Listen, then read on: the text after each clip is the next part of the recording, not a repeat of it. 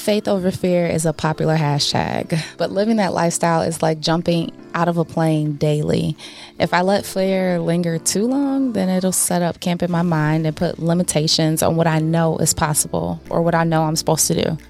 Welcome to Invisible Talks, where the truth, different perspectives, and stories are discussed with invisible voices. Media outlets vary in using anonymous sources. There's no such thing as off the record, but here on Invisible Talks, all of our stories are off the record. If you're good, put the pieces together. I'm your host, Tyra Elin, recording in the Podcast Town studio. I want to hear your story and perspective to make my life better. I'm tuned in. Welcome back to the Podcast Town studio. I'm your host, Tyra Elin. And as we wrap up another year, I wanted to talk about fear. Fear is a four letter word that can be consuming to anyone's life. And so the invisible talk of the week is from my brain. Fear has me playing double dutch, y'all. I'm never jumping in. I'm sitting there and I'm thinking like, oh, I'm a jump, I'm a jump and I'm just bouncing in one spot. And the crazy part is, I've come to this realization playing a game. It's called Q Block. This is not a sponsorship. This is not a promotion. This is a real life experience for my day to day. And so I started playing this game because I used to play Tetris a lot when I was a kid. Like back when we had Virgin Mobile, you paid per minute talking per text.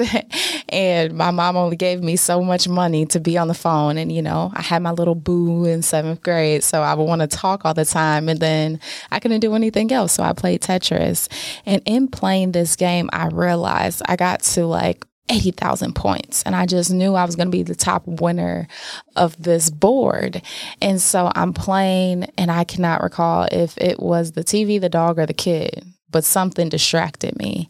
And so I made a miscalculated move and I had to start the game over. 80,000 points in. Y'all, that was like days of playing this game on and off. And my heart sank. And I had this moment of like, Tyra, it is just a game. But then I got into deep reflection because that's how I am. Like I built up these experiences, I built up uh, these resumes, I built up reputation notes in my head, and I don't want it to break or to fall. I want it to look a certain way. I want to get to the highest level. And so I end up not moving. I'm just bouncing in one spot because the fear of losing all that I have worked for will trump the opportunities and the potential outcome of the future. And I'm sitting here and I'm like, this game just took me on a whole nother revelation. like, this is a big deal. And so I started to play the game without fear not thinking too hard about my next move, being calculated. So there are three pieces that'll fall at the bottom of the screen, and then you have to, you know, get the rows, get the full rows, and then it disappears and you clear the board. And sometimes you get stuck because you've placed all these pieces, and the pieces that are being placed at the bottom are not fitting for you to clear the row. And it makes me think about life. You know, the pieces are, are laid in front of us. Some of the things that have happened to us or around us are out of our control, but we got to figure out how to place those pieces in our life so that we clear the lane. So it's not stopping us from our opportunities. We're not living in fear, doubt, or regret. Uh, we're continuing to build so that we can, you know, experience other opportunities. And so as I begin to play the game, I would look at with a renewed mind, I would look at the three pieces and and I would, okay, can I turn this one around? Does it fit perfectly in a spot already? And then I would move forward. There were times where I wouldn't play the game for two to three hours because I really needed to focus. And if I thought there was going to be the slightest distraction, I wouldn't. And this all goes back to fear because it was the fear of losing the game. I had attained so many points and I didn't want to lose that again. We cannot walk around the world doing this, y'all we have to become self aware to understand that fear cannot trump our decisions or our ability to jump in or our ability to keep playing. We have to continue to go forth because if we don't, then we become stagnant. I'm sitting there and I'm waiting hours to play, to play this game, a game that I enjoy because of fear. That can't be it. So as you prepare for all these different things that'll come through the new year, the vision boards, the diets, the workouts, all that stuff drives me up the wall, y'all. If y'all want to change your life, change your life the day that you feel like you need to change your life. Don't wait till the new year, but that's a different rant. Ask yourself, what do you fear? Fear cannot be consuming your life. It will not be consuming your life. I'm declaring that for you and moving together in solitude that we won't operate in that same mindset moving forward. Whatever the answer is, recreate the narrative with affirmations so that the next 365 days of your life feel like you're thriving and not surviving. Survival mode is fearing losing. There are wealthy people who take risks every day in the stock market with their business, sometimes even with their family.